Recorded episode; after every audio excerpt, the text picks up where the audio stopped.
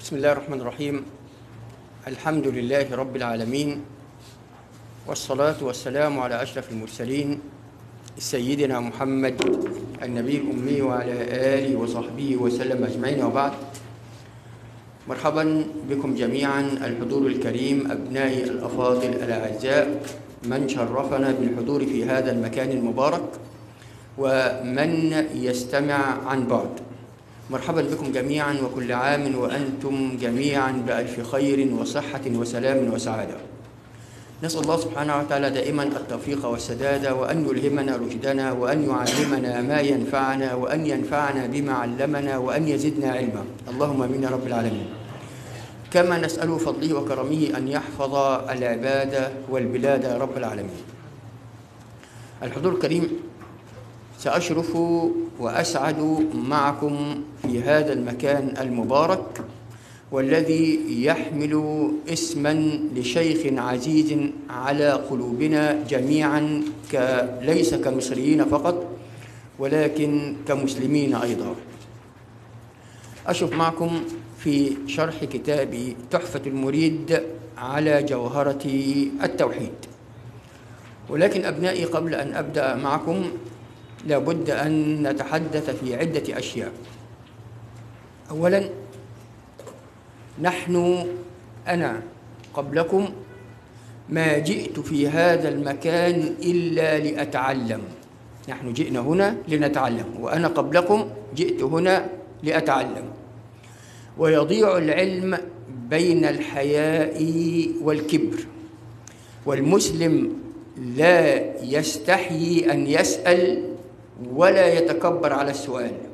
فإذا كان هناك أي شيء فيما أقوله ليس مفهوما فقولوا وأنا أعيد مرة واثنان وثلاثة وعشرة.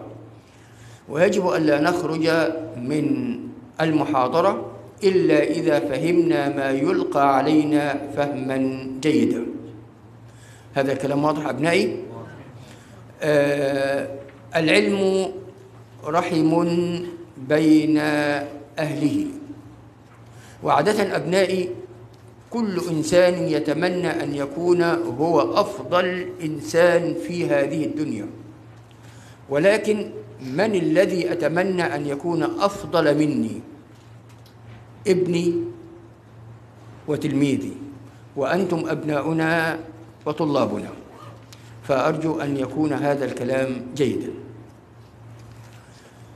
الكتاب الذي أراد الله سبحانه وتعالى أو شرفني الله سبحانه وتعالى بالتعامل فيه معكم هو كتاب من أشهر الكتب. وهذا الكتاب درس في قاعات العلم المختلفة في جميع أنحاء البلدان. هذا الكتاب اسمه تحفة المريد على جوهرة التوحيد. تحفة المريد على جوهرة التوحيد. وسنتحدث عن المؤلف وعن الشارح. هذا الكتاب به بعض المباحث اللغوية وبه بعض التفريعات هي مهمة ولكن قد لا نحتاج إليها الآن. قد لا نحتاج إليها الآن. فهذا الكتاب هو أزيل به بعض هذه الأمور من خلال هذا الكتاب. تيسير شرح جوهرة التوحيد للإمام البيجوري. هذا الكتاب بأجزائه الثلاث يدرس في المرحلة الثانوية الأزهرية الفرقة الأولى والثانية والثالثة بالمعاهد الأزهرية. سنسير إن شاء الله رب العالمين على شرح الشيخ رحمه الله المؤلف ثم نقرأ إن احتجنا القراءة إلى هذا. وإن شاء الله رب العالمين سنحاول أن نشرح ما هو موجود في هذا الكتاب. قبل أن نبدأ الحضور الكريم نحتاج أولا أن نأخذ لمحة سريعة عن مؤلف هذا السفر الجليل وعن شارحه. الكتاب كما قلنا اسمه تحفة المريد على جوهرة التوحيد. الشارح الإمام البوجوري رحمه الله تعالى. نأخذ عن الجوهرة نبذة سريعة.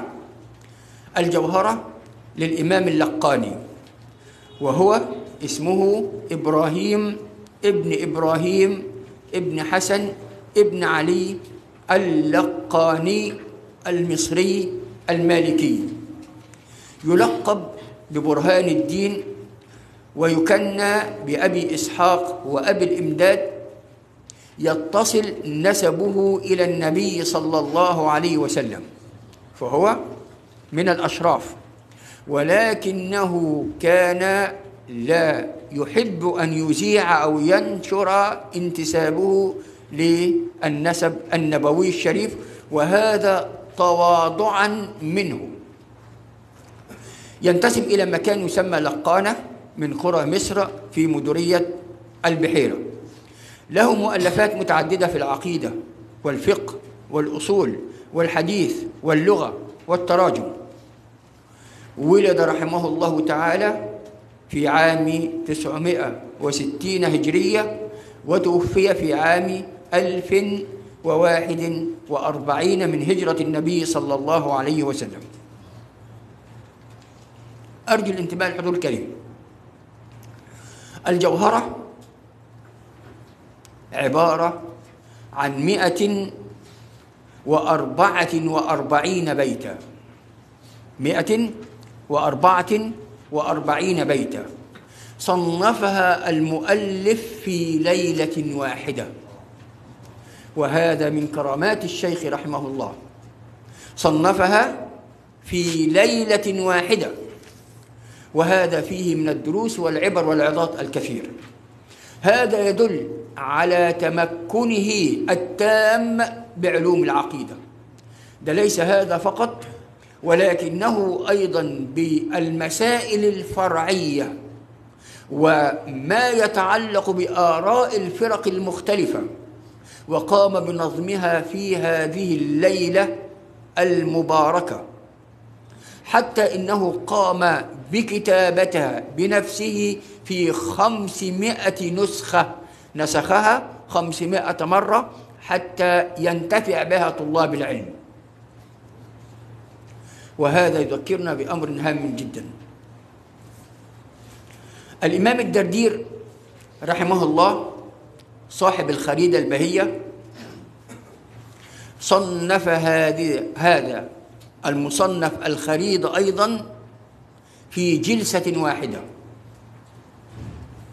والأعجب من هذا أنه كان لا ينظم الشعر لا يكتب شعرا. ولم ينقل عنه أنه كتب أكثر من بيت أو بيتين. ولكنه كما يقول كأن الله سبحانه وتعالى أفاض عليه وكأنه يسال هذا الأمر ويقذف في قلبه وعقله. وهذا دلالة على مكانة هؤلاء الناس وعلى أنها كرامة من عند الله سبحانه وتعالى. الإمام اللقاني صاحب الجوهرة قام بشرح الجوهرة في ثلاث شروح. الشرح الكبير وسماه عمدة المريد لجوهرة التوحيد والشرح الأوسط وسماه تلخيص التجريد لجوهرة التوحيد. والشرح الصغير وسماه هداية المريد لجوهرة التوحيد. ولعلنا نلحظ أمرا هاما جدا في هذا. أن علماء هذا العلم المبارك كانوا يتدرجون مع الدارس بمعنى أن هناك مؤلف أو مصنف يتناسب مع مرحلة عمرية معينة. فإذا زاد الإنسان فإنه يتناسب معه في مرحلة أخرى. وهذا الأمر هو الذي يسير فيه الأزهر الشريف. فمثلا كل هذه الموضوعات نحن ندرسها في المرحلة الإعدادية. وهي بعينها تدرس في المرحلة الثانوية. وهي أيضا بعينها تدرس في المرحلة الجامعية. وبعينها نفس هذه الموضوعات تدرس في مرحلة الدراسات العليا. ولكن تناولها في مرحلة المبتدئين ليس كتناولها في المرحلة المتوسطة وليس كتناولها في المرحلة العليا. فهنا الشيخ رحمه الله شرح الجوهرة في ثلاثة شروح شرح كبير وشرح متوسط وشرح صغير. الشرح الصغير هذا الذي يسمى هداية المريد لجوهرة التوحيد قام بالتعليق عليه ابنه الشيخ عبد السلام ابن الإمام اللقاني. وسمى هذا الشرح إتحاف المريد على جوهرة التوحيد.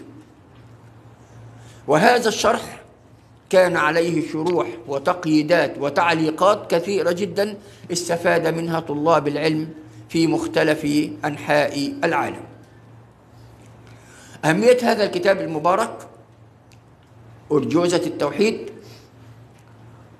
وهذا من بحر الرجز من بحر الرجز. وهذا البحر من أيسر بحور الشعر تعليما ويكون عجز البيت مناسب لصدره. بمعنى كما نعلم أن البيت من شطرين فيكون آخر الشطر الثاني مناسب هذا أو متوافق مع الشطر الأول. يعني مثلا الحضور الكريم يقول المؤلف رحمه الله في جوهرته الحمد لله على صلاته ثم سلام الله مع صلاته. على نبي جاء بالتوحيد وقد خلى الدين عن التوحيد. محمد العاقب لرسل ربه وآله وصحبه وحزبه. نجد أن الشطر الثاني من البيت موافق للشطر الأول وهذا عادة في كل الأرجوزات أو في كل المؤلفات العلمية. هذا شرح شروح كثيرة. من أهمها مثلا شرح الجوهرة للشيخ عبد البر الإجهوري وسمى شرحه فتح القريب المجيب بشرح جوهرة التوحيد. والشيخ البيجوري إمام الأزهر أو شيخ الأزهر في صاحب هذا الكتاب سماه تحفة المريد على جوهرة التوحيد. هناك شروح كثيرة جدا من علماء المشرق والمغرب شروح وحواشي وتقريرات وغيرها لهذا السفر الكبير. ويكفي أن نعرف بأنه الكتاب الذي يدرس في مختلف المحافل العلمية في جميع أنحاء العالم. وكان يدرس كما قلت لكم الآن في المرحلة الثانوية وكان يدرس في فترة من الفترات في كليات جامعة الأزهر. أما عن الشيخ البيجوري رحمه الله الشارح والشيخ إبراهيم ابن محمد ابن أحمد الشافعي البيجوري المتوفى سنة 1859 ميلادية ولد في الباجور من أعمال مديرية المنوفية بمصر. تولى مشيخة الأزهر الشريف من عام 1847 حتى عام 1860 والشيخ التاسع عشر للأزهر الشريف. تعلم رحمه الله على الأفزاذ والأعلام الأكابر من العلماء وتخرج أيضا على يديه الكثير من العلماء. وكان من ذهب إلى البعثات المصرية الذين تعلموا في الخارج وكان على رأسهم رفاعة الطهطاوي كان من ضمن تلامذة هذا الشيخ رحمه الله. له مؤلفات متعددة في مختلف العلوم.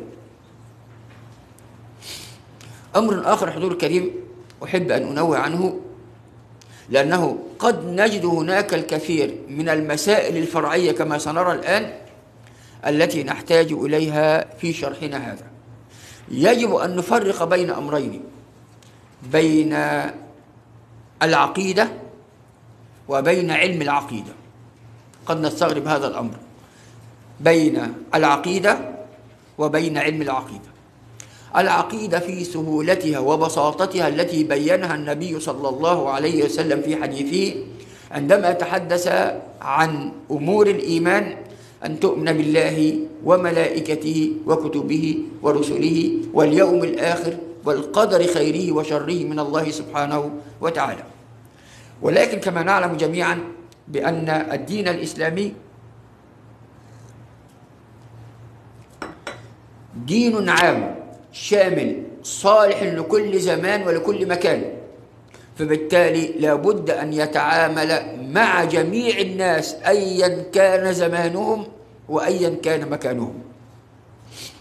فبالتالي هناك من لا يقر بموضوعات العقيدة السهلة هذه ولكنه يحتاج إلى إضافات يحتاج إلى أشياء حتى يتبين له العقيدة.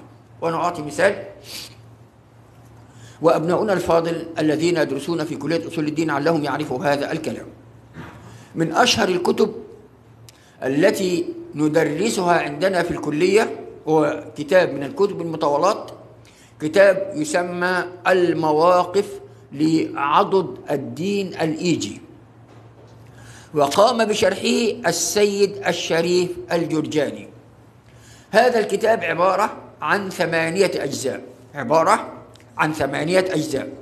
الجزء الثامن فقط الجزء الثامن فقط هو موضوعات العقيدة من إلهيات ونبوات وسمعيات. والأجزاء السبعة السابقة هذه مقدمات ومدخل وتعريفات وأمور يحتاج أو يحتاج إليها لدارس العقيدة.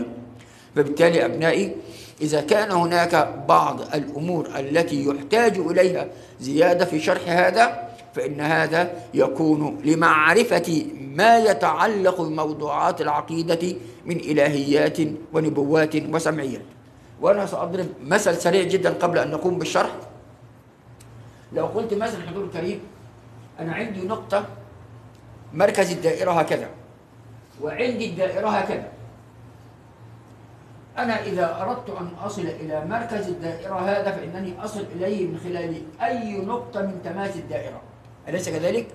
كل هذه النقاط توصلني إلى ماذا؟ إلى مركز الدائرة.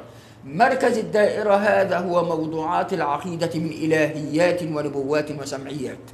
وكل هذه الأمور هي خادمة. هي خادمة وموصلة ومفهمة لموضوعات العقيدة من إلهيات ونبوات وسمعيات. هذا كلام واضح أبنائي؟ هذه المقدمة احتجت إليها أن أتحدث بها معكم ثم إن شاء الله رب العالمين نتحدث بعد ذلك عن المقدمات التي نحتاج إليها لدراسة هذا العلم المبارك هل يوجد أي سؤال في هذا الكلام؟ نحن اتفقنا أنه يضيع العلم بين الحياء والكبر هل يوجد أي سؤال تحتاج السؤال عنه أبنائي؟ طيب وإذا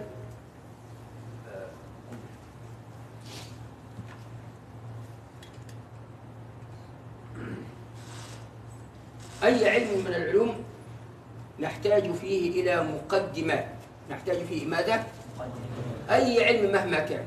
من أهم هذه المقدمات تعريف العلم الذي نقوم بالحديث عنه. علم العقيدة. هو علم يقتدر معه على إثبات العقائد الدينية. بإيراد الحجج ودفع الشبه من أدلته اليقينية. هناك قيد آخر في التعريف على قانون الإسلام. الله حضور كده هذا تعريف من تعريفات علم العقيدة. هو علم يقتدر معه على إثبات العقائد الدينية بإيراد الحجج ودفع الشبه من أدلته اليقينية على قانون الإسلام. أنا أتحدث عن علم ماذا؟ العقيدة. العقيدة هذه نوع من أنواع العلوم. يبقى العلوم هذه هناك علم التفسير علم الحديث علم الفقه علم البلاغة علم كذا الطب الهندسة وكذا. يبقى هذا نوع من أنواع ماذا؟ العلم. وإذا كان هناك شيء يندرج تحته أنواع متعددة فإن هذا يسمى جنس يبقى العلم هذا جنس. أنا أتحدث عن نوع من أنواع ماذا؟ من أنواع العلم. طب هذا العلم ماذا يفعل؟ أو ما الفائدة أو لماذا ندرسه؟ هو علم يقتدر معه. يعني يعطي صاحبه القدرة. يجعل صاحبه قادرا. يجعل صاحبه ماذا؟ قادرا. يقتدر معه. على ماذا؟ على إثبات العقائد الدينية. يبقى يكون صاحبه قادرا على ماذا؟ على أن يثبت العقائد الدينية. أن يبين العقائد الدينية. أن يوضح العقائد الدينية. طب إثبات العقائد الدينية بماذا؟ من خلال أمرين. دول حدود الكلمة رقم واحد إيراد الحجج. رقم واحد ماذا؟ رقم اثنان دفع الشبهة. آه يبقى رقم واحد إيراد الحجج رقم اثنان ماذا؟ دفع الشبهة. يعني معنى هذا أنا عندي حجة وعندي شبهة. عندي ماذا؟ حجة وعندي شبهة. الحجة أو الحجة جمع حجة هي الدليل. هي ماذا؟ الدليل أو البرهان. طب. صاحب أو دارس هذا العلم يكون عنده المقدرة على ماذا؟ على أن يأتي بالحجج على أن يأتي بالأدلة. والأمر الثاني دفع الشبهة الدفع بمعنى الرد. الدفع بمعنى ماذا؟ الرد. الشبه بمعنى المطاعم. يكون عنده المقدرة على أن يرد على المطاعم. يكون قادرا على أن يأتي بالأدلة ويكون قادرا على أن يرد على ماذا؟ على الشبه. الكتاب الذي أشرت به مع حضراتكم شرح المواقف. السيد الشريف الجرجاني يقول بأنه عندما صنف هذا الكتاب فإنه جعله أن الحجة تتبختر اتضاحا. ومعنى تتبختر اتضاحا بمعنى أنها تزهو وتختال بنفسها. حجة قوية حجة رائعة. وأن يجعل الشبهة تندحر افتضاحا تزول وتتلاشى. ولم يعد لها وجود. ولم يعد لها ماذا؟ وجود. يبقى دارس هذا العلم يكون قادرا على أن يأتي بالأدلة ويكون قادرا ماذا؟ على أن يرد على الشبهة أرجو الانتباه آه يقتدر معه على إثبات العقائد الدينية بإيراد الحجج وماذا؟ آه من أدلته اليقينية. انظروا انظروا كلمة. العقيدة لابد أن تكون أدلتها يقينية. أدلتها ماذا؟ يقينية. يعني معنى هذا أنها لابد أن تكون بنسبة 100 في المئة. بنسبة ماذا؟ 100 في المئة. أقل من 100 في المئة فلا تكون عقيدة. ولذلك علماؤنا في العقيدة قالوا بأنه لا بد من الدليل اليقيني. وعلى هذا في الأحاديث قالوا بأن أحاديث الأحاد لا تجوز في العقيدة. ولكن لا بد من أحاديث ماذا؟ المتواترة لأنها لابد أن تكون بنسبة 100 في المئة آه يبقى هنا من أدلته ماذا؟ اليقين انظر حدود حتى نفهم ما نفهم معنى من أدلته اليقينية لو قلنا أن الحكم على شيء يبدأ من صفر وينتهي عند مئة في المئة نسبة خمسين في المئة يسمى شك يسمى ماذا؟ أقل من خمسين في المئة يسمى وهم أكثر من مئة في المئة عفوا أكثر من خمسين في المئة يسمى ماذا؟ ظن نسبة مئة في المئة يسمى ماذا؟ يقين اليقين هذا الذي يساوي علم الذي يساوي عقيدة الذي يساوي تصديق الذي يساوي نسبة 100 في المئة آه يبقى معنى هذا أن موضوعات العقيدة لابد أن تكون يقينية بنسبة ماذا؟ 100 في المئة يعني معنى هذا لو أن أي مسألة بنسبة مثلا 99 وتسعة تسعة تسعة تسعة تسعة وهكذا فلا تكون عقيدة يبقى لابد أن تكون يقينية بنسبة ماذا؟ 100 في المئة لماذا؟ لأنها تتحدث عما يتعلق بالله سبحانه وتعالى يبقى هنا علم يقتدر معه على إثبات العقائد الدينية بإيراد الحجج ودفع الشبه بالأدلة اليقينية. آه هنا قيد آخر على قانون الإسلام. أنا أتحدث هنا عن عقيدة ماذا؟ في الإسلام. يعني معنى هذا أن الموضوعات التي أوردها في العقيدة لابد أن تكون متعلقة بالدين الإسلامي. متعلقة ماذا؟ لأن هناك معتقدات عند اليهودية. عند النصرانية عند البوذية عند الكونفوشيوسية عند الهندوسية وغيرها. ولكن كل هذه الأشياء لابد أن تكون متعلقة بالأدلة الدينية على قانون الإسلام. هذا تعريف من تعريفات علم العقل أرجو أن ننتبه إلى أمر ما الذي نلاحظه على هذا التعريف؟ هذا التعريف يتحدث عن الفائدة الثمرة الغاية من دراسة هذا العلم. ما الفائدة أو الثمرة أو الغاية من دراسة هذا العلم أنني أثبت العقائد الدينية بإيراد الحجج ودفع الشبهة وعادة أبناء إن شاء الله سيأتي هذا الكلام عند الحديث عن المنطق. إذا كان هناك أي تعريف يتحدث عن الفائدة أو عن الثمرة التي تعود من هذا العلم فإن هذا يسمى تعريف بالرسم تعريف ماذا؟ آه بمعنى أنه يعطيني تصور عن هذا العلم يعطيني ماذا؟ تصور عن هذا العلم طيب هناك تعريف آخر لهذا العلم هناك ماذا؟ تعريف آخر لهذا العلم تفضل هل هذا الكلام مفهوم أم به شيء؟ أبنائي واضح أم به شيء؟ ها هل فيه شيء؟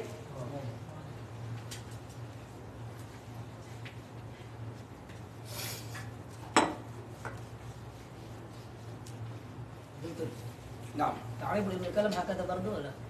تعريف علم الكلام نعم. هكذا؟ سيأتي يا بني نعم. نعم. سيأتي الآن. لا تتعجل كل ما يدور في أذهانكم إن شاء الله رب العالمين سيأتي الحديث عنه.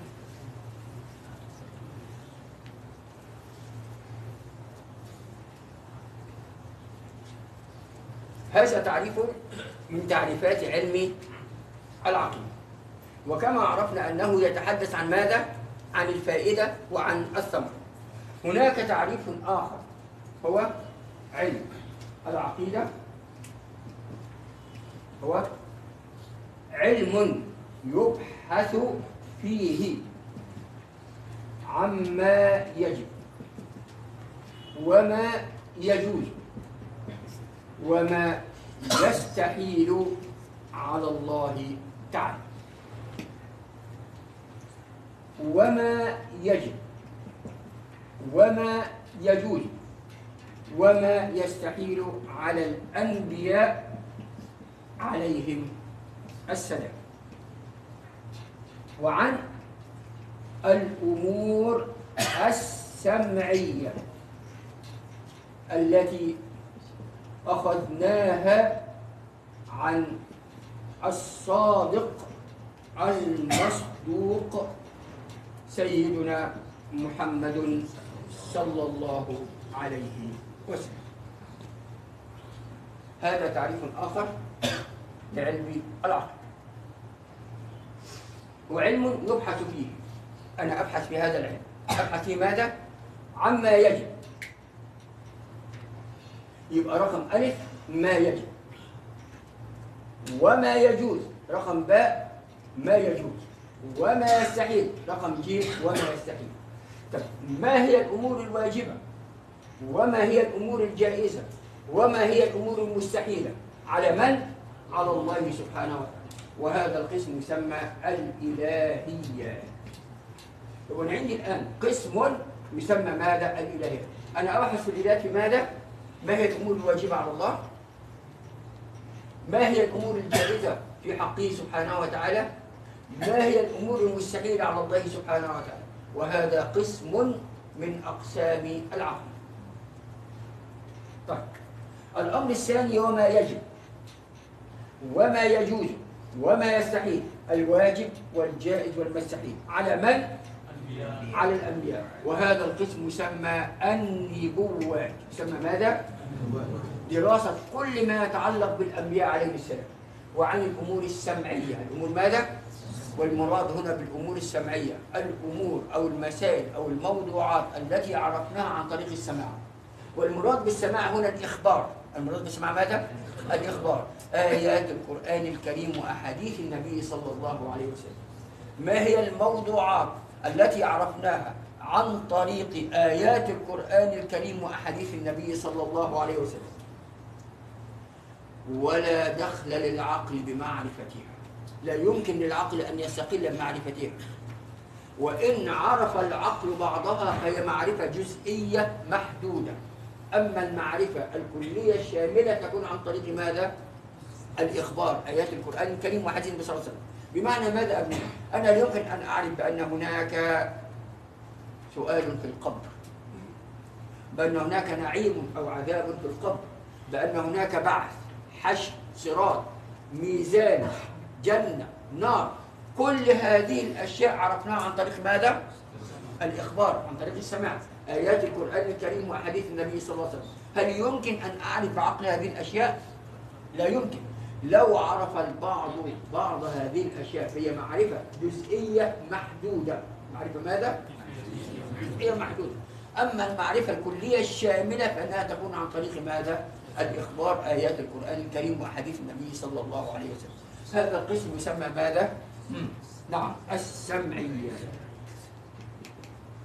معنى هذا أنا عندي الآن أقسام العقيدة العقيدة تنقسم إلى إلهيات وإلى نبوات وإلى سمعيات أرجو الحضور الكريم علماء هذا العلم المبارك لا يسيرون بهوى من أنفسهم ولكنهم يسيرون على ما جاء في القرآن الكريم وحديث النبي صلى الله عليه وسلم. أظن كلنا أبناء الأعزاء يعرف حديث النبي صلى الله عليه وسلم مع سيدنا جبريل عندما سأله عن الإيمان ماذا قال؟ الإيمان أن تؤمن بالله وملائكته ها وكتبه ورسله واليوم الآخر والقدر خيره وشره من الله سبحانه وتعالى هذه الأشياء تسمى ماذا؟ نعم تسمى ماذا؟ أركان الإيمان أركان الإيمان أليس كذلك؟ أركان الإيمان هذه هي بعينها أقسام العقيدة هي بعينها أقسام ماذا؟ نحن قلنا أن أقسام العقيدة تنقسم إلى إلهيات وإلى نبوات وإلى ماذا؟ إلى سمعيات حديث النبي عن أركان الإيمان أن تؤمن بالله وملائكته وكتبه ورسله واليوم الآخر نفس أركان الإيمان هي بعينها ماذا؟ أقسام العقيدة أن تؤمن بالله إلهيات أم نبوات أم سمعيات؟ إلهيات طب الملائكة؟ ها الملائكة ماذا؟ نعم طب الكتب؟ ها الكتب الكتب تنزل على من؟ يبقى نبوات أم سمعيات؟ ها الرسل؟ اليوم الآخر؟ طب القدر خيره وشره؟ آه. وأن تؤمن بالقدر خيره وشره من الله سبحانه وتعالى. أن تعلم أن ما أصابك لم يكن يخطئك وما أخطأك لم يكن يصيبك. يبقى هنا القدر خيره وشره. إلهيات أم نبوات أم سمعيات؟ إلهيات. يبقى معنى هذا أن أقسام العقيدة الثلاثة هي بعينها أركان الإيمان التي تحدث عنها النبي صلى الله عليه وسلم. واضح هذا أبنائي؟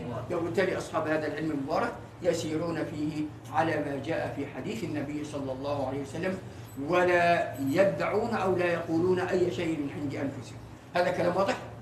هل يوجد أي سؤال في التعريف؟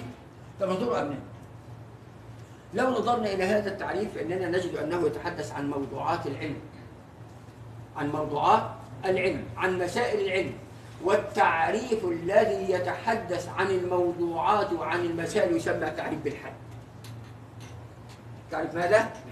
آه يبقى معنى هذا التعريف الأول يسمى تعريف ماذا؟ وهذا التعريف يسمى تعريف ماذا؟ بالحد يبقى تعريف الحد أو تعريف الحد هو الذي يكون بالموضوعات والمسائل التي ندرسها في هذا العلم واضح هذا؟ هل يوجد أي سؤال في هذا أبنائي؟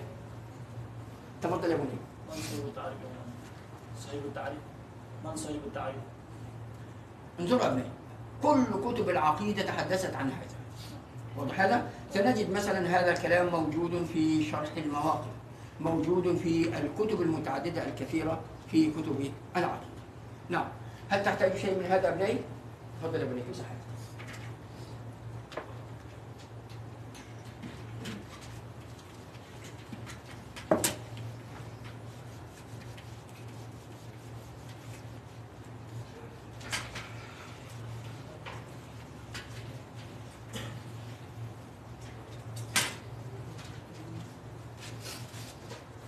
هذا العلم المبارك له أسماء متعددة وعادة أبنائي قاعدة عندنا أن تعدد الاسم يدل على شرف ومكانة المسمى. تعدد الأسماء أو تعدد الاسم يدل على ماذا؟ شرف ومكانة المسمى. وقد يكون هذا التعدد ترغيبا في هذا الشيء وقد يكون ترهيبا أو تحذيرا في هذا الشيء. انظروا مثلا الجنة لها أسماء متعددة. وكل اسم من هذه الأسماء يحكي أمرا أو موقفا متعلق بأحوال العباد في الجنة أو منزلة ومكانة الجنة. وانظروا إلى تعريف النار أو أسماء النار. لها أيضا تعريف متعددة للتحذير منها. وانظروا أسماء الحق سبحانه وتعالى ولله الأسماء الحسنى فادعوه بها. إن لله تسعة وتسعين اسما مئة إلا واحدة. من أحصاها دخل الجنة. وليس معنى هذا كما سيأتي بعد ذلك إن شاء الله رب العالمين. أن لله سبحانه وتعالى تسعة وتسعين اسما فقط. ولكن الله سبحانه وتعالى له أسماء كثيرة جدا من ضمن هذه الأسماء الكثيرة منها تسعة وتسعون اسما من يحصيها يدخل الجنة. يبقى هذا العلم المبارك له أسماء متعددة يدل على شرف وعلى مكانة هذا العلم. أول هذه الأسماء رقم واحد علم التوحيد. آه. علم ماذا؟ لماذا سمي هذا العلم بعلم التوحيد؟ أرجو الانتباه. دعوة الأنبياء عليهم السلام جميعا. دعوة الأنبياء عليهم السلام جميعا. من أول سيدنا آدم عليه السلام إلى سيدنا محمد صلى الله عليه وسلم ما جاءوا جميعا إلا لإثبات وحدانية الله سبحانه وتعالى. إلا لإثبات وحدانية الله. وليس معقولا أن يأتي بعض الأنبياء بالوحدانية أو بالتوحيد ويأتي آخرون بغير التوحيد يبقى دعوة الأنبياء عليهم السلام جميعا جاءت لماذا؟ لوحدانية الله سبحانه وتعالى كم عمر دعوة النبي في مكة؟ ثلاثة عشر عاما الثلاثة عشر عاما في مكة كانت لإثبات لا إله إلا الله إثبات التوحيد طب الدعوة في المدينة كانت كم عام؟ لماذا؟ ها لإثبات ماذا؟ ها المسائل الشرعية وأرجو انتباه وما ثبتت المسائل الشرعية إلا بعد إثبات مسائل العقيدة. يبقى هذه العشرة أعوام الأخرى لتدعيم لا إله إلا الله. لأن هذه التشريعات لا يمكن أن يقبل أي شرع من أي أحد إلا إذا كان يؤمن بالله سبحانه وتعالى. آيات القرآن الكريم أكثر من ستة آلاف ومائتي آية. كل هذه الآيات أكثر من تسعين في المئة لإثبات وحدانية الله. لأنها إما أن تكون آيات متعلقة بوحدانية الله أو آيات متعلقة بقصص وأحوال الأنبياء السابقين. وما حدث لهم عندما تبعوا أقوامهم وما حدث لهم عندما عصوا أقوامهم. والآيات الباقية الأخرى التي تتحدث عن التشريعات وهي قليلة ما ثبتت إلا بعد إثبات وحدانية الله سبحانه وتعالى واضح هذا الكلام؟ انظروا أبناء كما سيأتي بعد ذلك موضوعات العقيدة هي موضوعات كثيرة جدا منها صفة الوحدانية صفة صفة صفة ماذا؟ وحدانية. الوحدانية وأطلق هذا العلم أو سمي هذا العلم بعلم التوحيد من باب إطلاق البعض وإرادة الكل يعني أطلق البعض جزء من العلم وأراد به ماذا؟ كل العلم وهذا لبيان شرف ومكانة ومنزلة التوحيد وأنه دعوة الأنبياء عليهم السلام يبقى التسمية الأولى سمى سمي بعلم ماذا؟ سمي بعلم ماذا؟ التوحيد التسمية الثانية يسمى بعلم العقيدة علم ماذا؟ العقيدة انظروا أبناء هذا العلم المبارك سمي بعلم العقيدة وهو مأخوذ من كلمة العقدة أو من العقد. هل تعرفوا العقدة أبنائي؟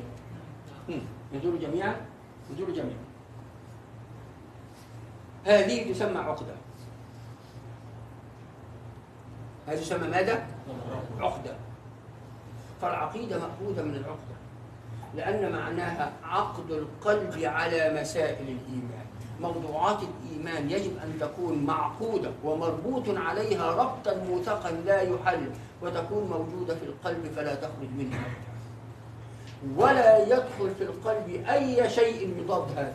إذا اعتقدتم أن الله سبحانه وتعالى واحد هذه يجب أن تكون معقود عليها مربوط عليها في القلب وتكون في داخل القلب ولا تخرج منه أبدا. إذا اعتقدت بأن الله سبحانه وتعالى متصل بالعلم فإن هذه يجب أن تكون عقيدة معقود مربوط عليها ربطا موثقا لا يحل ولا تخرج من القلب أبدا ولا يدخل في القلب أي شيء مضاد هذا يبقى هنا سمى علم ماذا؟ العقيدة العقيدة وأظن إذا كان هناك شيء بين اثنين أو شيء فإنه يجرى عقد يلزم الإثنين بهذا الأمر أليس كذلك؟ عندما مثلا سكننا في مسكن فأجرينا عقدا بيننا وبين صاحب المسكن هذا يلزمه بكذا ويلزمني أنا بكذا فهنا العقيدة من العقد أو من العقدة عقد القلب على مسائل الإيمان واضح هذا أبنائي؟ يبقى التسمية الأولى علم ماذا؟ التسمية الثانية علم ماذا؟ آه التسمية الثالثة علم أصول الدين الله علم ماذا؟ الدين له أصل وله فروع ولا يمكن أن يثبت الفرع أو يأتي الفرع إلا إذا وجد الأصل أليس كذلك؟ يبقى لا يمكن إذا كان هناك عندي شجرة هل يمكن أن توجد أفرع هذه الشجرة بغير الأصل أو الجذع الذي يكون متفرع عنه هذه الفرع؟ هل يمكن أن يوجد هذا؟ فالدين له أصل وأصول الدين هي مسائل العقيدة وفروع الدين هي المسائل الفرعية. وانظروا أبنائي لا يمكن أن يوجد كما قلنا هل يمكن أن يثبت فرعا بغير الأصل؟ هل يمكن أن يطلب من أي أحد أن يؤدي الصلاة أو الزكاة أو صوم الحج أو أي شيء من العبادات؟ ولا يوجد عنده العقيدة أو لا يؤمن بالله سبحانه وتعالى؟ يبقى هذه الأشياء ما ثبتت إلا بعد إثبات ماذا؟ العقل. واضح هذا؟ يبقى التسمية الثالثة تسمى علم ماذا؟ وأظن أبناء لمكانة هذا كما تعلمون جميعا يوجد كلية في جامعة الأزهر. أشرف بأن أكون خادما لها. خادم لها. تسمى كلية أصول الدين. وما سميت بهذا الاسم إلا لأنها معنية بالحفاظ على هذا العلم المبارك. الذي هو أصل وإذا صلح صلح كل شيء. وإذا فسد لا يغنيه يعني ده- ده لم يفسد كل شيء فقط ولكن لا يغنيه صلاح أي شيء. لا يغنيه صلاح أي شيء. يبقى عندي كم تسمية الآن أبنائي؟ علم علم علم طيب. قريب من هذا التسمية الرابعة علم الفقه الأكبر. علم الفقه ماذا؟ يبقى معنى هذا أنا عندي فقه أصغر إذا كان فقه أكبر يبقى لابد أن يوجد فقه أصغر الفقه الأصغر هو ماذا أبنائي؟ المسائل الفرعية الصلاة الزكاة الصوم الحج هذه المسائل أما الفقه الأكبر هي مسائل ماذا؟ عندنا حديث النبي صلى الله عليه وسلم من يرد الله به خيرا طب إذا كان المراد الخيرية هل المراد الفقه في الدين هنا المسائل الفرعية فقط؟ أم أن المراد به المسائل الأصلية والمسائل الفرعية والمسائل الأصلية أو لا؟ ها يبقى الفقه هنا الفقه في الدين أمر عام لكل ما يتعلق بأمور الدين وليس المسائل الفرعية فقط ولكن المسائل الأصلية والمسائل ماذا؟ الفرعية واضح هذا؟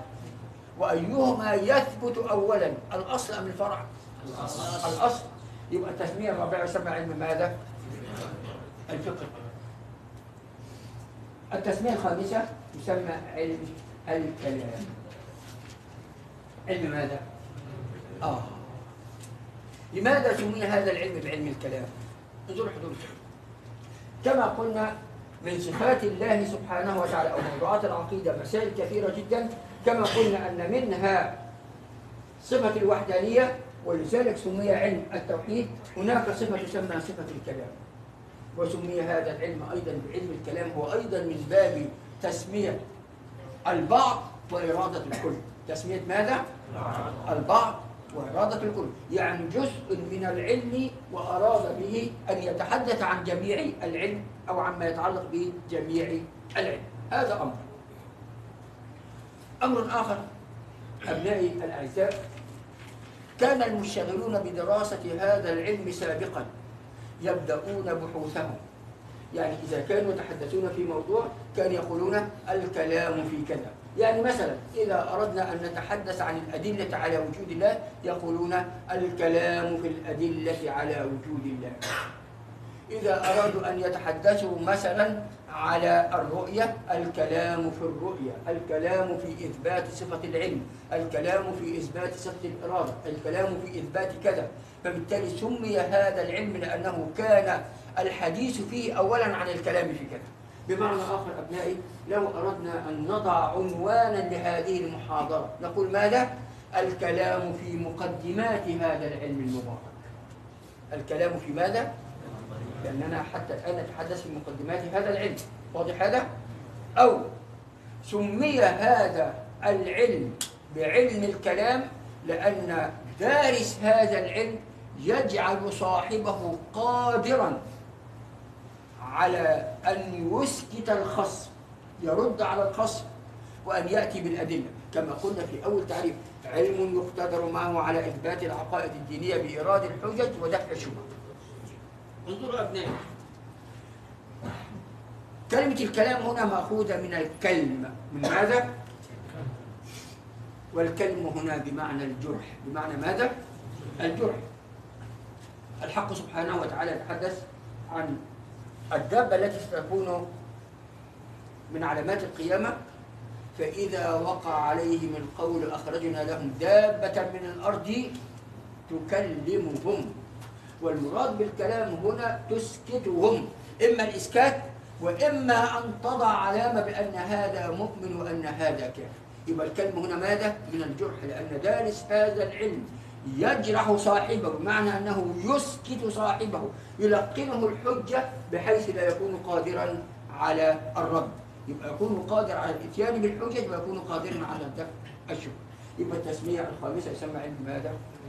الكلام وبالتالي كل هذه الأسماء أبناء الأعزاء دليل على شرف وعلى مكانة هذا العلم المبارك واضح هذا؟ هل يوجد أي سؤال في هذا؟ هل يوجد أي سؤال في هذا أبنائي؟ ها في أي سؤال في هذا؟ واضح قبل أن ننتقل إلى شيء آخر طيب ونهي امسح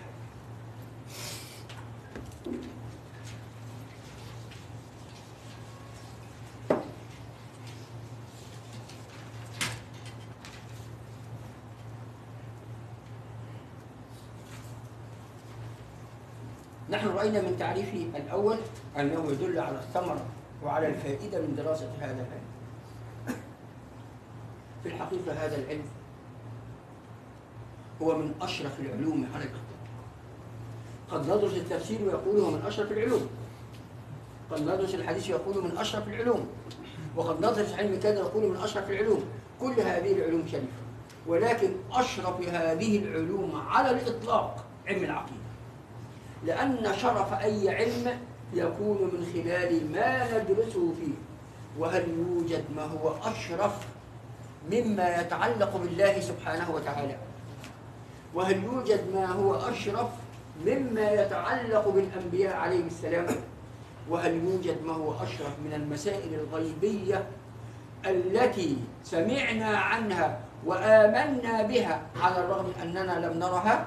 وعلى الرغم من أننا لم نرها فإن إيماننا بها أكثر من الرؤية. يعني لو كشفت لنا ما ازددنا إيمانا. المسائل السمعية.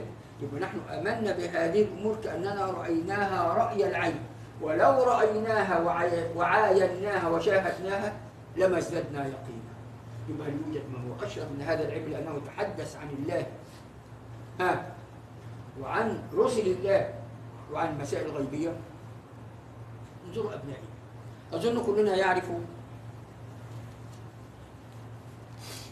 حديث النبي صلى الله عليه وسلم عن الملكين اللذين يسألان الميت في قبره يسألان عن ماذا؟ ها من ربك؟ ها وما دينك؟ ها وما هذا الرجل الذي بعث فيكم؟ هذه الأمور متعلقة بماذا؟ بالعقيدة متعلقة بالعقيدة وبالتالي كما قلنا أبنائي إذا صلح صلح كل شيء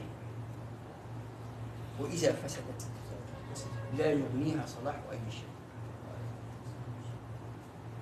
فكل الفوائد من أي علم مهما كانت بجوار هذا العلم المبارك فإنها قليلة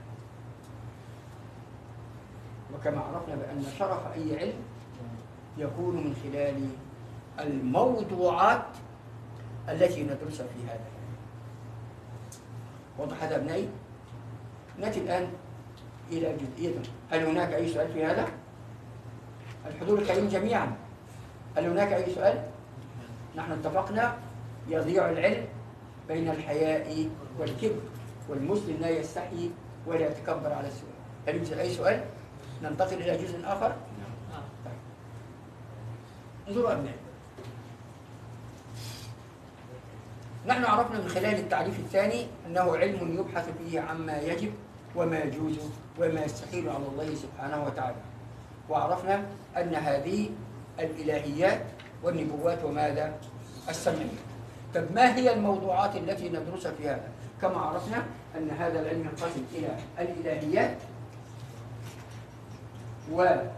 والنبوات والسمعية أليس كذلك؟ طب ما الذي ندرسه في الإلهيات؟ انظروا ما يجب وما يجوز وما يستحيل على الله تعالى طب ما الواجب في حق الله سبحانه وتعالى إما إجمالا وإما تفصيلا.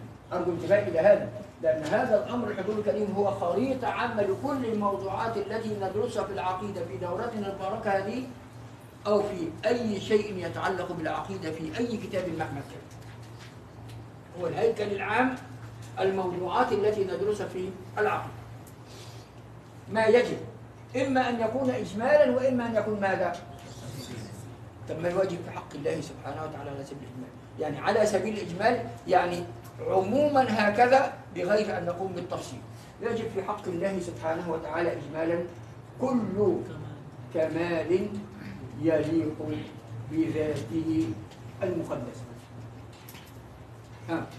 وكمالاته لا تتناهى ولا يحصرها العد ولا يحيط بها علم. الله. كل كمال أي وصف كمال لائق في حق الله الله سبحانه وتعالى موصوف به أرجو انتباه أبنائي. انظروا جيدا. قد يكون هناك وصف كمال في حق البعض إذا وصف به بعض آخر يكون وصف نقص. انظروا. قد يكون هناك وصف كمال في حق البعض. هذا الكمال في حق هذا البعض إذا كان وصف به آخرون يكون وصف نقص. مثلا الكمال في حق المرأة أن تحمل وأن تلد وأن ترضع. هذا كمال في حقها. لو وصف به الرجل. يكون وصف نقص. من الكمال في حقنا جميعا المخلوقين أن نشرب وأن نأكل وأن نتزوج وأن ننام وأن نرتدي زيا وهكذا. طب هذه الأمور التي هي كمال في حقنا تعالى الله عن ذلك. تعالى عن ذلك. تعالى عن ذلك. هل يمكن وصف أي شيء من هذا في حق الله؟ لذلك انظروا. آه وكم كم كل كمال يليق بذاته المقدسة. يليق ماذا؟ بذاته المقدسة. لابد أن يكون هذا الكمال لائق في حق الله سبحانه وتعالى لأن هناك أوصاف قد تكون أوصاف كمال في حق أي أحد تكون وصف نقص في حق غيره. وكمالاته لا تتناهى كمالات الله سبحانه وتعالى لا نهاية لها. انظروا أبنائي. انظروا جيدا حتى نفهم هذا المعنى. الله سبحانه وتعالى في الحديث القدسي يتحدث عما أعده لعباده المؤمنين في الآخرة. أعددت لعبادي ما لا عين رأت ولا أذن سمعت ولا خطر على قلب بشر. إذا كان هذا فيما أعده الله سبحانه وتعالى لعباده المؤمنين في الأمور المادية فهل يمكن أن يكون هناك أي شيء يمكن أن يوصف في حق الله سبحانه وتعالى من هذه الصفات. صفات الأجسام لا يمكن. يبقى كمالاته ماذا؟ لا تتناهى لا نهاية لها ولا يحصرها العدد هل يمكن أن نقول كمالات الله سبحانه وتعالى مليون مليار كذا كذا؟ لا يحصرها العدد ولا يحيط بها علمنا. لا يحيط بها ماذا؟ إذا كان نعمة واحدة من نعم الله سبحانه وتعالى لا يمكن عدها وإن تعدوا نعمة الله نعمة واحدة.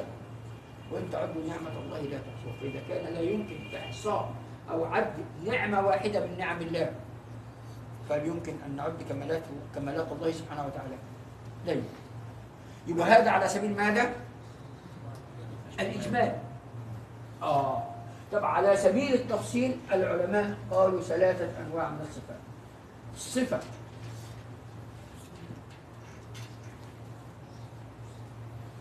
صفة.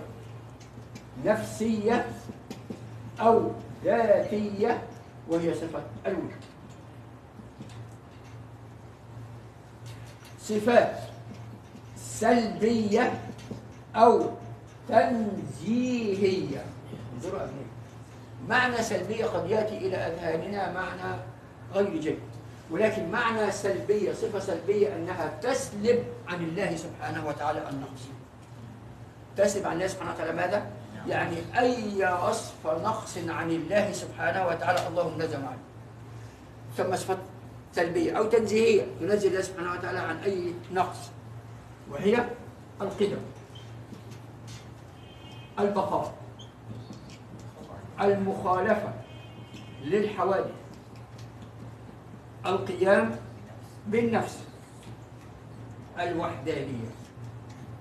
سلبية. القدم لأنها تسلب وتنزه الله سبحانه وتعالى عن الحدوث. البقاء تنزهه عن الفناء. المخالفة الحوادث تنزهه عن مماثلة الحوادث. ومعنى الحوادث هنا؟ أي شيء في هذا العالم غير الله سبحانه وتعالى. القيام بالنفس تنفي عنه العجز والاحتياج. الوحدانية تنفي عنه التعب.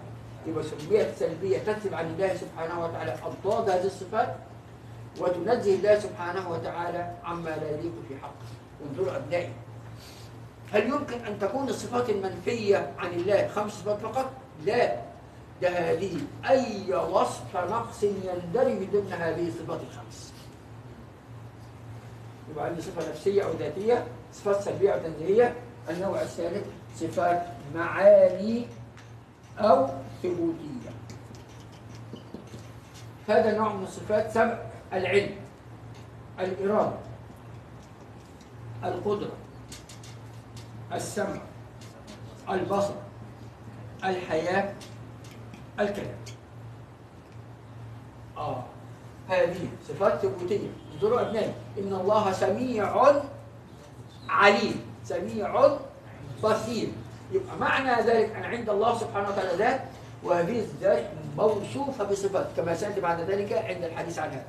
هذا نوع من صفات كم صفة؟ سبع صفات. يبقى إذا هنا تفصيلا كم صفة؟ كلها كم صفة؟ ثلاثة عشر صفة هل يمكن أن يكون الله سبحانه وتعالى موصوف بثلاثة عشر صفة فقط؟ لا لازم تسمى أم الصفة تسمى ماذا؟ بمعنى أن كل صفة يندرج تحتها صفات كثيرة جدا واضح هذا؟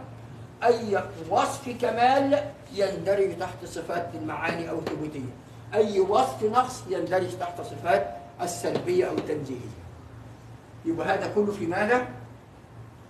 فيما يجب. طب ما يجوز على الله سبحانه وتعالى؟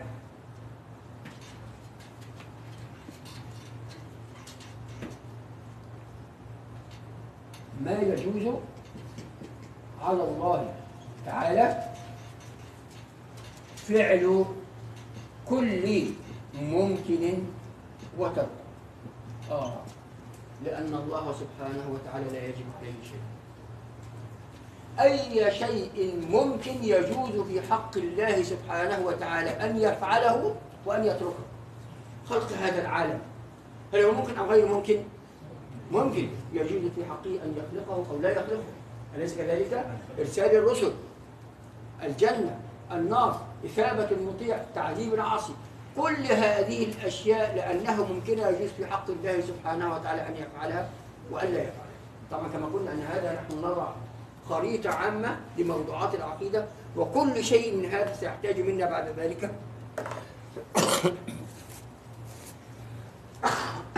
إلى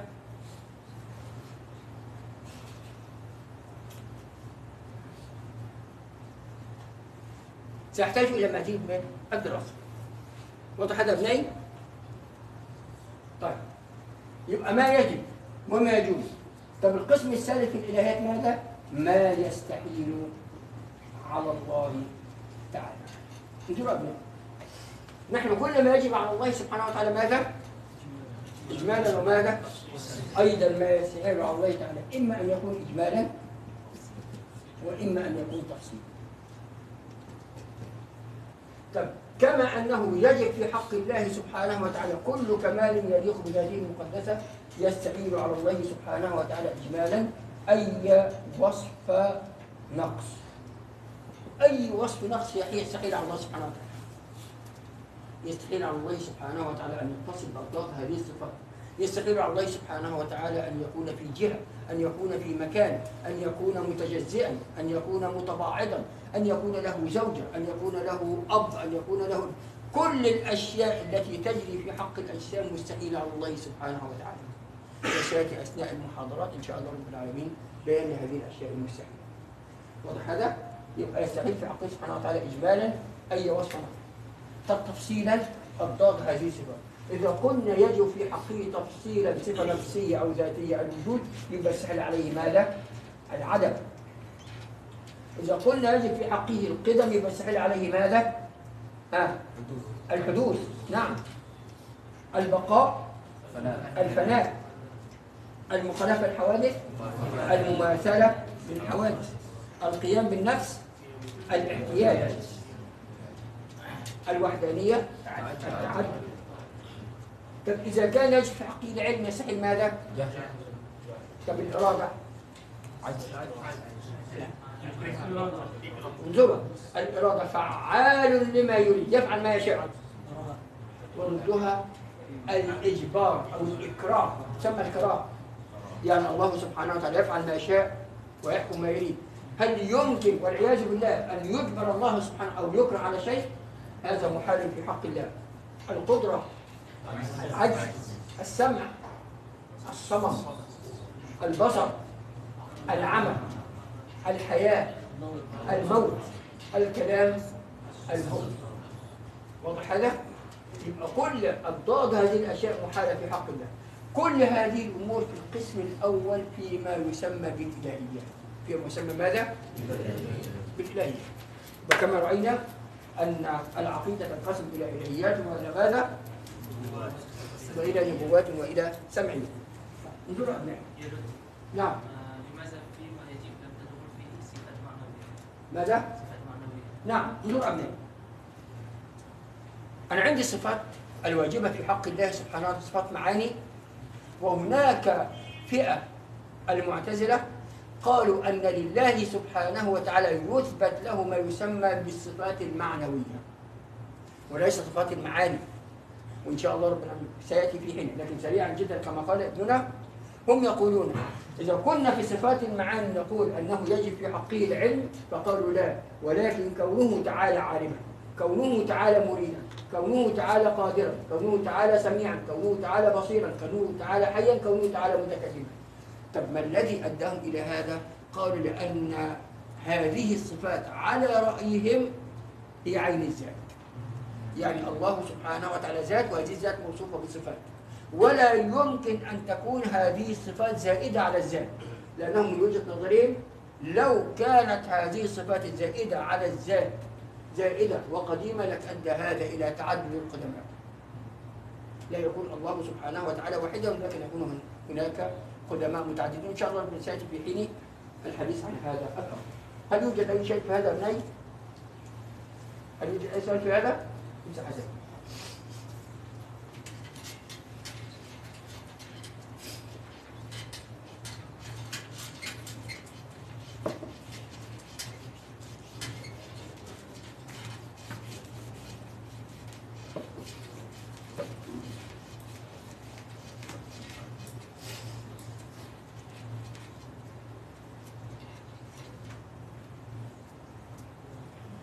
راينا ان العقيدة. إلهيات.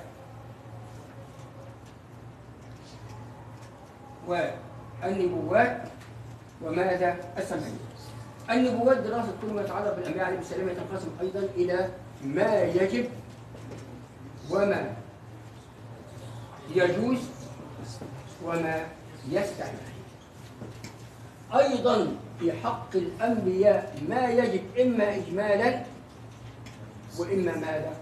تفصيلا. طب الواجب في حق الأنبياء إجمالا؟ ها كل كمال بشري. آه. يعني أي وصف كمال في حق أي أحد من البشر الأنبياء عليهم السلام موصوفون به من باب أولى إذا كان في حقك أنت كبشر أن تكون صادقا الأنبياء موصوفون عليه من باب أولى. واضح هذا؟ يبقى أي وصف كمال في حق أحد الناس في حق عامة البشر الأنبياء عليهم السلام موصوفون به من باب أولى طب على سبيل التفصيل قالوا أربع صفات. الصدق الأمانة التبليغ الفطر. الصدق الأمانة التبليغ الفطر. كما قلت لكم أبنائي نحن الآن نتحدث عن خريطة عامة للموضوعات. سيأتي في حين إن شاء الله بل لنا حديث عن كل شيء على سبيل التفصيل. طب ما يجوز في حق الأنبياء عليه السلام؟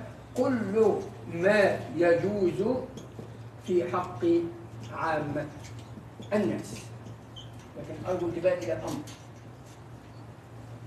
كما أنه يجوز في حقنا أن نأكل نشرب نتزوج كل هذه الأشياء هي واجبة أيضا آه، جائزة في حق الأنبياء عليهم السلام. ماشي أبنائي؟ ولكن أرجو أن تنتبه الأمر هام جدا.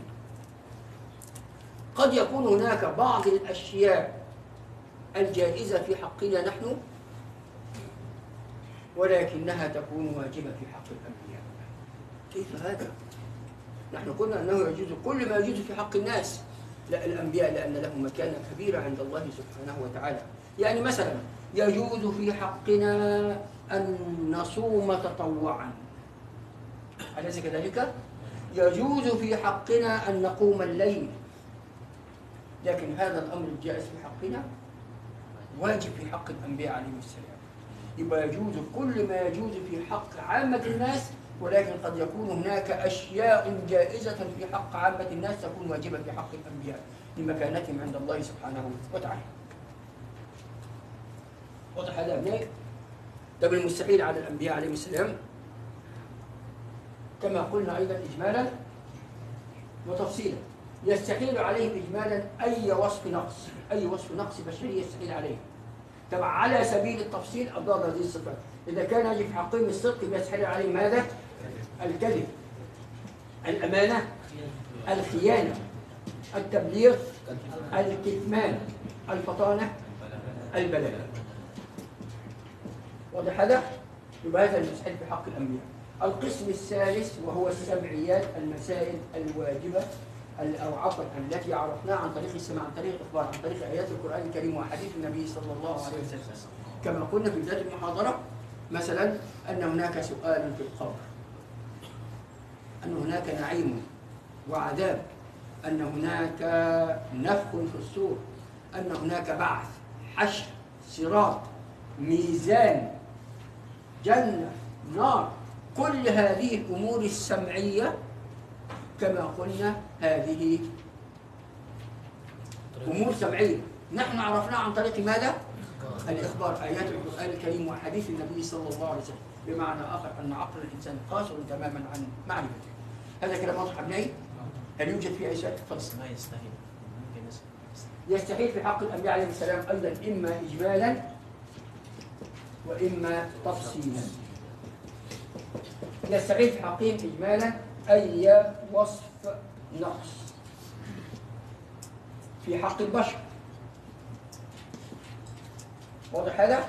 طب تفصيلا كما قلنا أضداد هذه الصفات الكذب ها الخيانة ها الكتمان البلاء أبنائي. كما قلنا يجوز في حق الأنبياء ما يجوز في حق عامة الناس يجوز في حقهم أن يسحروا. لأنهم في الأعراض البشرية سواء. بل يقتلوا كما حدث في حق بعض الأنبياء. أفكلما جاءكم رسول بما لا تهوى أنفسكم استكبرتم ففريقا كذبتم. وفريقا واضح هذا؟ هذا أبناء خريطة عامة لكل موضوعات العقيدة مهما كانت المرحلة التي ندرسها لابد من هذه الأشياء. تفضل هنا لا تأتي الأمانة بمعنى العصمة؟ الأمانة. نعم. الأمانة تأتي بمعنى العصمة؟ نعم. سأتي. الأمانة هنا بمعنى ها العصمة. ومعناها أن الله سبحانه وتعالى حفظ ظواهر الأنبياء وباطنهم أن يقعوا في منهي عنه هذا كلام واضح أبنائي هل يوجد أي سؤال في هذا؟ طب بقي عندنا في محاضرتنا اليوم موضوع في الحقيقة هو من أهم الموضوعات في العقيدة على الإطلاق. على الإطلاق. ده ليس في العقيدة فقط ولكن في جميع العلوم. في جميع العلوم. فهم. تفضل سعادة فهم هذا الموضوع يؤدي إلى فهم جميع العلوم. جميع العلوم بلا استثناء. وبخاصة العلوم العقل واضح هذا؟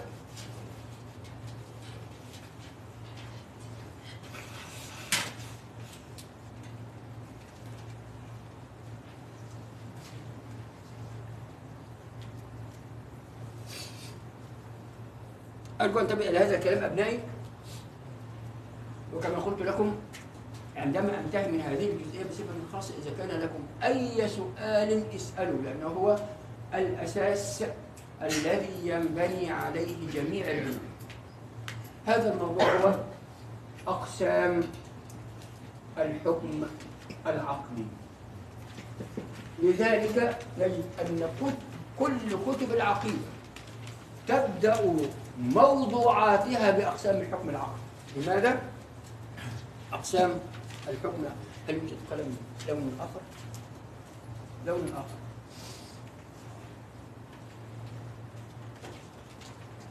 أرجو من الجميع أن ينتبه هنا. أرجو من الجميع أن ينتبه. أقسام الحكم العقلي. أنا عندي هنا حكم. قد يكون هذا الحكم شرعي الحكم الشرعي وقد يكون هذا الحكم يسمى الحكم العادي. ونوع الثالث الحكم ماذا؟ العقل. أنا لا أتحدث عن الحكم الشرعي. الحكم إثبات أمر لأمر أو نفي أمر عن أمر كما درسوا سواء هذا كان في أصول الدين أو في الشريعة أو في غيرها. قد يكون الحاكم في هذا الشيء الشرع. الشرع يحكم بأن الصلاة واجبة. أن الصوم واجب. أن الخمر حرام. أن الزنا حرام. أن القتل حرام. الحاكم في هذا هو ماذا؟ الشرع. ولا دخل للعقل ولا لغيره في هذا. الله سبحانه وتعالى يقول كذا وما علينا إلا أن نقول سمعنا وأطعنا غفرانك ربنا وإليك المصير. يبقى لا دخل للعقل ولا لأي أحد أو لأي شيء مهما كان في الحكم الشرعي. والحكم الشرعي كما نعلم خطاب الله سبحانه وتعالى المكلفين بافعل أو لا تفعل وسيأتي هذا الكلام بعد. ذلك يبقى نحن هنا لا نتحدث عن الحكم الشرعي. هناك نوع آخر من الحكم يسمى الحكم ماذا؟ العادي. ومعنى الحكم العادي هو الحكم الذي ينبني على العادة والتجربة والتكرار. على العادة والتجربة والتكرار. من العادة والتجربة والتكرار أنني إذا وضعت يدي على مكبس الكهرباء فإنه يضيء أو يطفئ من العادة والتجربة أنني إذا تناولت دواء مزيلا للصداع فإنه يؤدي إلى الشفاء. يبقى هذا الحكم مبني على ماذا؟ على العادة. وعلى التجربة وعلى التكرار. يبقى كيف توصلت إلى هذا من خلال العادة والتجربة والتكرار؟ بما يسمى عندكم في المنطق يسمى الاستقراء. يسمى ماذا؟ والاستقراء الناقص بصفة خاصة واضح هذا؟ لا أنا لا أتحدث هنا لا عن الحكم الشرعي ولا عن الحكم العادي. ولكن نتحدث عن الحكم ماذا؟ العقل انظروا حضور كريم. العقل يحكم على أي شيء مهما كان. على أي شيء مهما كان. سواء أكان هذا الشيء موجود. أم معدوم. يمكن أن يوجد أو يستحيل أن يوجد. يتصور وجوده أو لا يتصور بحكم من هذه الأحكام الثلاث. يبقى الحكم العقلي أي شيء سواء أكان موجودا أو معدوما يمكن أو أن يوجد أو لا يمكن أن يوجد. سواء أكان متصورا أو متوهما له وجود أو لا وجود له يحكم عليه بحكم هذه الأحكام الثلاث إما أن يكون واجبا الوجوب وإما أن يكون ممكنا الإمكان ومعنى الإمكان يساوي الجواز وإما أن يكون مستحيلا الاستحالة. آه. يعني معنى هذا أن العقل يحكم على أي شيء مهما كان. انظروا اجلسوا مع أنفسكم أبنائي هكذا لحظات وفكروا في أي شيء أي شيء مهما كان. تجد أنه لا يمكن أن يخرج عن حكم من هذه الأحكام. إما أن يكون هذا شيء واجبا الوجوب وإما أن يكون ممكنا يساوي جائزا وإما أن يكون مستحيلا. آه. يبقى هنا العقل يحكم على أي شيء مهما كان. لا يخرج أي شيء عن حكم من هذه الأحكام الثلاث. إما الوجوب وإما الإمكان وإما الاستحالة. عندي الآن الوجوب. ما هو الواجب؟ الواجب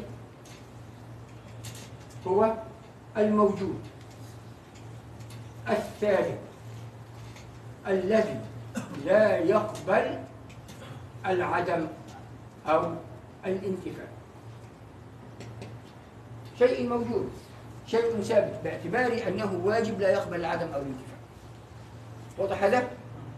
انظروا أبنائي وهذا الواجب أو الوجوب ينقسم إلى واجب لذاته وإلى واجب لغيره. أرجو انتباه لهذا التقسيم أبنائي. إلى واجب ماذا؟ لذاته أو واجب بالذات وواجب بالغير. نحن قلنا هذا تعريف الوجوب. طب ما معنى تعريف الواجب بذاته؟ هو الواجب بالذات هو الموجود الثابت الذي لا يقبل العدم أو الانتفاع بالنظر إلى ذاته. يعني بالنظر إلى ذات هذا الموجود العقل يقول بأنه لا بد أن يكون موجودا.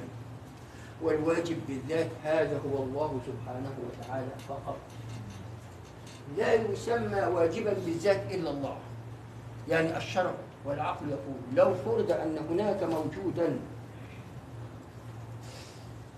هذا الموجود لا بد أن يوجد هو الله سبحانه وتعالى. ويستحيل ألا يكون موجودا. ويستحيل أن يكون له شريك. أو يكون له مثيل أو له ضد لأنه واحد فقط. وهذا معنى انظروا واجب الوجود بالذات. يبقى واجب الوجود بالذات هذا هو الله سبحانه وتعالى فقط. الله سبحانه وتعالى ماذا؟ فقط. فلا يسمى واجب الوجود بالذات إلا الله. وإذا كان واجب الوجود بالذات فلا بد أن يوجد. يستحيل أن لا يوجد. حكم الشرع والعقل أنه الله سبحانه وتعالى لابد أن يكون موجودا وهذا الكلام سنحتاجه بعد ذلك أبنائي في الرد على الملاحدة أو على المنكرين لوجود الله أرجو أن انتبه إلى هذه المحاضرة أننا سنحتاج إليها كما قلت في كل موضوعاتنا الأساس لفهم جميع العلوم يبقى عندي هنا الواجب تعريفه والواجب بذاته هو من؟ الله سبحانه وتعالى يبقى لا يسمى واجبا بالذات إلا من؟ الله سبحانه وتعالى فقط. طب في المقابل المستحيل. طب إذا كان الواجب هو الموجود الثابت الذي لا يقبل العدم أو الانتفاع عندي المستحيل؟ هو المعدوم المنفي الذي لا يقبل الثبوت أو الوجود شيء معدوم منفي لا يقبل أن يوجد لا يمكن أن يوجد. وينقسم أيضا إلى مستحيل بالذات وإلى مستحيل بالغير الله نوع يبقى كما أن الواجب أو الوجوب ينقسم إلى واجب بالذات وواجب بالغير كذلك المستحيل ينقسم إلى مستحيل بالذات ومستحيل بالغير انظروا أبنائي كما قلنا بأن الواجب بالذات هو الله سبحانه وتعالى فقط إن المستحيل بالذات إله آخر. آه. يبقى كما حكم العقل بأن الله سبحانه وتعالى لابد أن يكون موجودا.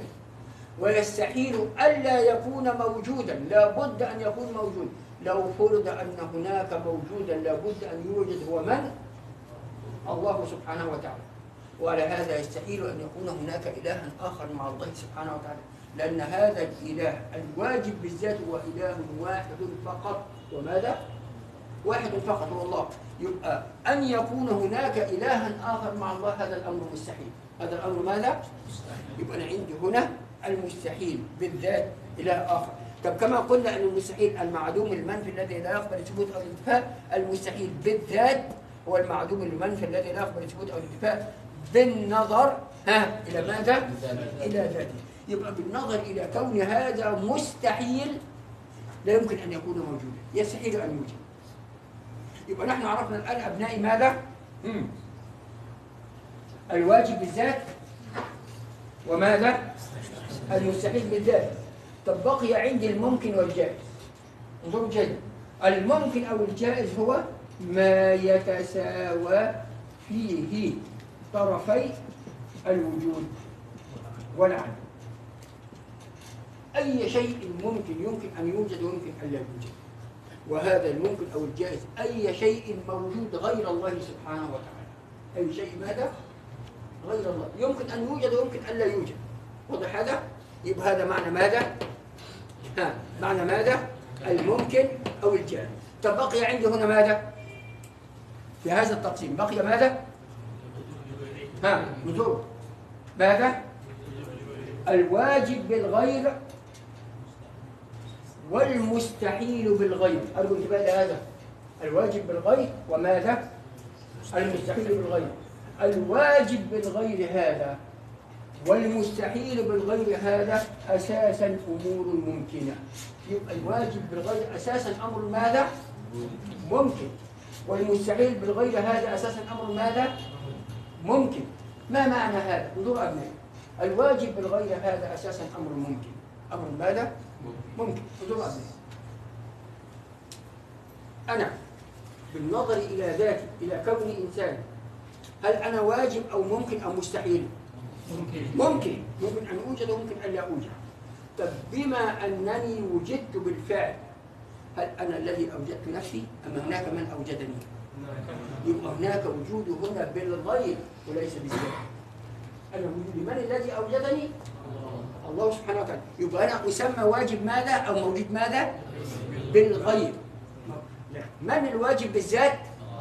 الله سبحانه وتعالى فقط يبقى أي شيء ممكن ما دام موجودا بالفعل يسمى موجود بالغير أو واجب بالغير واجب ماذا؟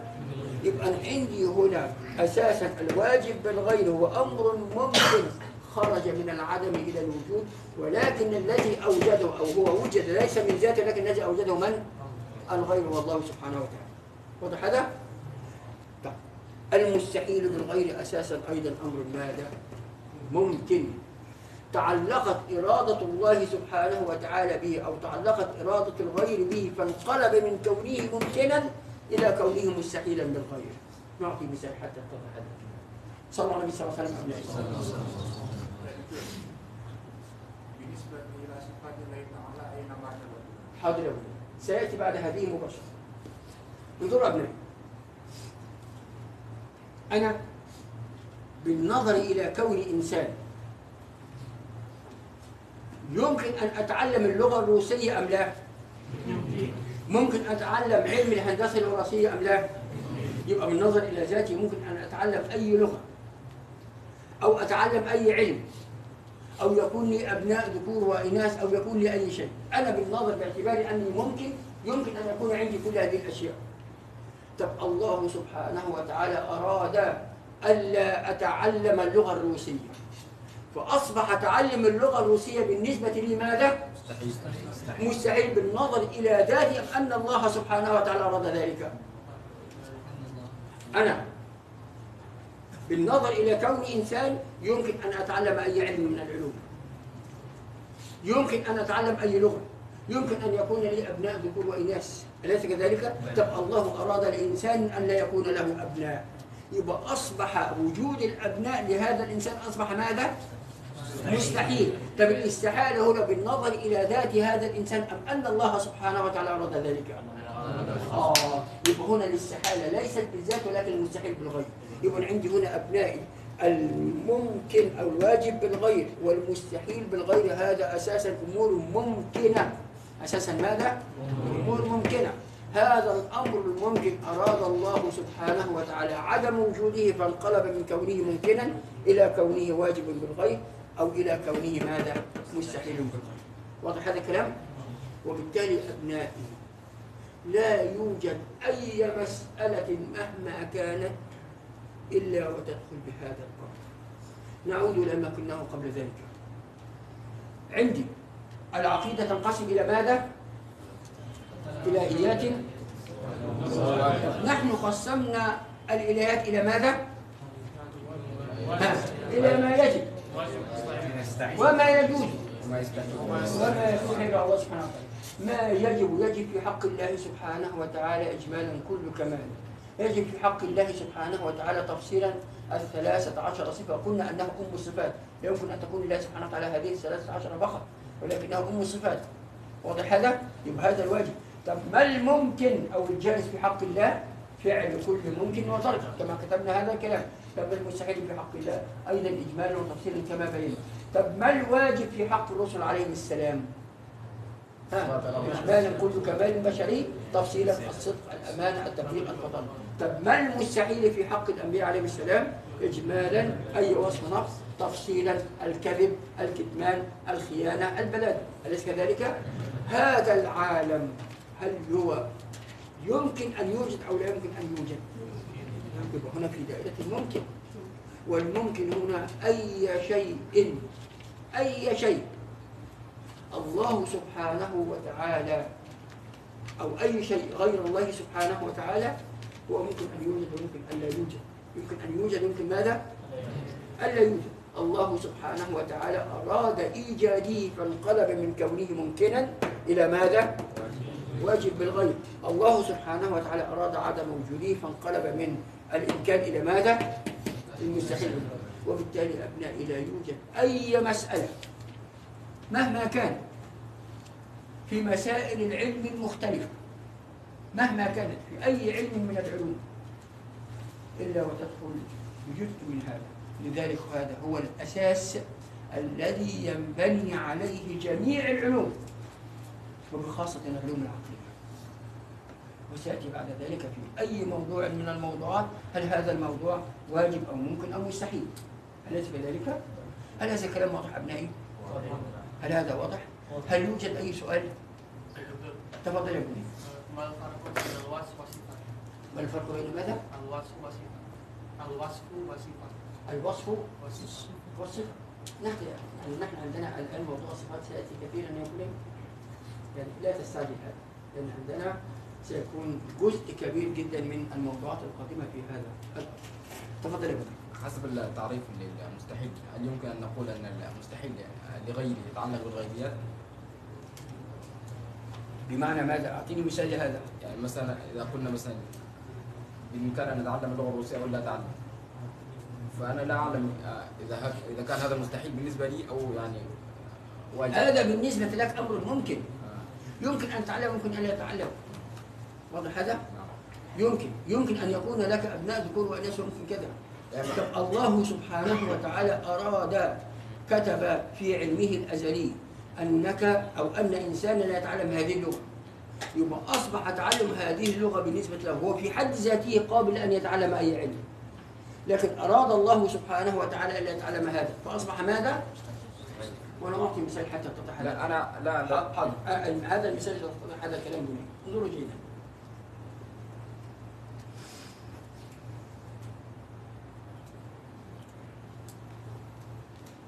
اقتضت حكمة الله سبحانه وتعالى أن الإنسان الذي خرج من الدنيا ومات منها لا يعود إليها مرة ثانية أليس كذلك؟ هل رأينا أحدا مات ثم عاد؟ لم نرى ما حدث في بعض الأنبياء معجزة للدلالة على أمر معين وعندما تبين هذا الأمر عاد إلى الموت مرة ثانية وعودته إلى الحياة ليس كحياتنا الدنيا لكن هي مرحلة متوسطة بين الموت وبين الحياة أليس كذلك؟ مثل هذا الذي فقلنا اضربوه بعضها كذلك في الله الموت أليس كذلك؟ انظروا أبنائي الكفار يتمنون عودتهم إلى الدنيا مرة ثانية الكفار يتمنون ماذا؟ طب عودتهم إلى الدنيا أمر ماذا؟ لأن الله سبحانه وتعالى كتب على من يموت ألا يعود إلى الدنيا مرة ثانية يبقى أصبح العودة ماذا؟ مستحيل الله سبحانه وتعالى علم عن هذا المستحيل. لو حدث ما الذي يترتب عليه. ولو ردوا لعادوا لما نهوا عنه. ولو عادوا لو ردوا إلى الدنيا مرة ثانية على الرغم أن هذا مستحيل فإنهم سيعودون إلى تكذيبهم وعنادهم وكفرهم بالله سبحانه وتعالى. واضح هذا؟ مثال آخر حتى تعرف هذه الصورة. طبيعة المنافقين متخاذلة. لا يخرجون للغزو أبدا. يبقى الله علم أنه من صفات هؤلاء أن طبيعتهم متخاذلة لا يخرجون للغزو. طب على فرض خروجهم للغزو وهذا الأمر مستحيل. ما الذي يترتب عليه؟ لو خرجوا فيكم ما زادوكم إلا خبالا. لو خرجوا يبقى خروجهم هذا أمر مستحيل. وعلى فرض حدوث هذا الأمر المستحيل الذي هو خروجهم فإنهم لا يمكن أن ينصروا المسلمين. ولكنهم يخذلونهم وأنهم يفت في عضدهم دائما واضح هذا؟ فهذا الأمر أبنائي هو في الحقيقة. كما قلت وكان كثيرا من المسائل الأساسية في علم العقيدة. ولعلنا من خلال إن عشنا وكان في العمر بقية المحاضرات القادمة ستبين هذا الأمر. فأقسام الحكم العقلي هذا من الأمور الهامة لذلك. نجد أن هذا الموضوع بدأ به دائما في كل كتب العقيدة تفضل يا ابني ما الفرق بين السمعية والغيبية؟ انظر أبني الاثنان قد يشتركان في شيء ولكن الغيبيات أعم من السمعيات. الغيبات ماذا؟ من السمعيات يعني مثلا ما في جيبك هو غيب بالنسبة لي. أنا لا أعرفه أنا لا أعرفه وما في جيبي أنت لا تعرفه هذا يسمى غيب. واضح هذا؟ فالغيب هنا أعم من السمعيات فقد يشترك السمعيات في موضوعات غيبية لأنها نحن سمعنا عنها من خلال السماع. من خلال الإخبار من خلال آيات القرآن الكريم وحديث النبي صلى الله عليه وسلم فهنا الغيبيات أعم من السمعيات واضح هذا؟ هل يوجد أي سؤال أبنائي؟ تفضل يا بني لماذا سمي هذا العلم علم الكلام؟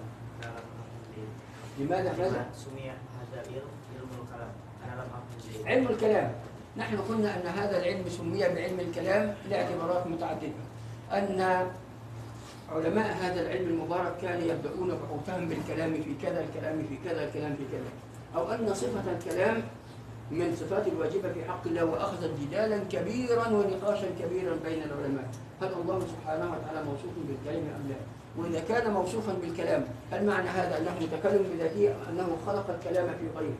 أو أن الكلم من الجحر هو إسكات القصد المقدرة على الرد على القصد واضح هذا؟ تفضل يا بني الفرق بين علي والفاطمة بالأنبياء ماذا؟ الفرق بين علي والفاطمة بالأنبياء المفاضلة هذا إن شاء الله في موضوع النبوات يا بني نحن لا نتعجل فنحن عندنا موضوعات كثيرة في هذا الموضوع والشبه الواردة في حق الأنبياء وكيف نرد على هذه الأمور؟ إن شاء الله وكان في العمر البقية سنتحدث فيها. لكن إذا كان هناك أي سؤال فيما طرحناه في محاضرة اليوم. تفضل يا بني نعم.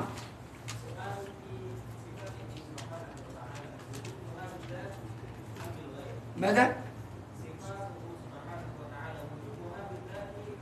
بالذات هي صفات لله سبحانه وتعالى. يجب في حق الله سبحانه ولذلك مثلا في صفة العلم صفة ثبوتية قائمة بذاته تعالى يتأتى بها انكشاف جميع الواجبات. كل هذه الصفات صفات ذاتية لله سبحانه وتعالى. وسيأتي إن شاء الله الحديث عن هذا الأمر. شكرا جزيلا لكم أبناء الأعزاء وأنا سعيد جدا بهذه الجولة الطيبة المباركة المشرقة النيرة. نسأل الله سبحانه وتعالى أن يلهمنا جميعا الجنة وأن يوفقنا لما يحب الله وأن يعلمنا ما ينفعنا وأن ينفعنا بما علمنا وأن يزيدنا علما وأن يحفظ فضله وكرمه العباد والبلاد رب العالمين. شكرا لكم والسلام عليكم ورحمة الله تعالى وبركاته.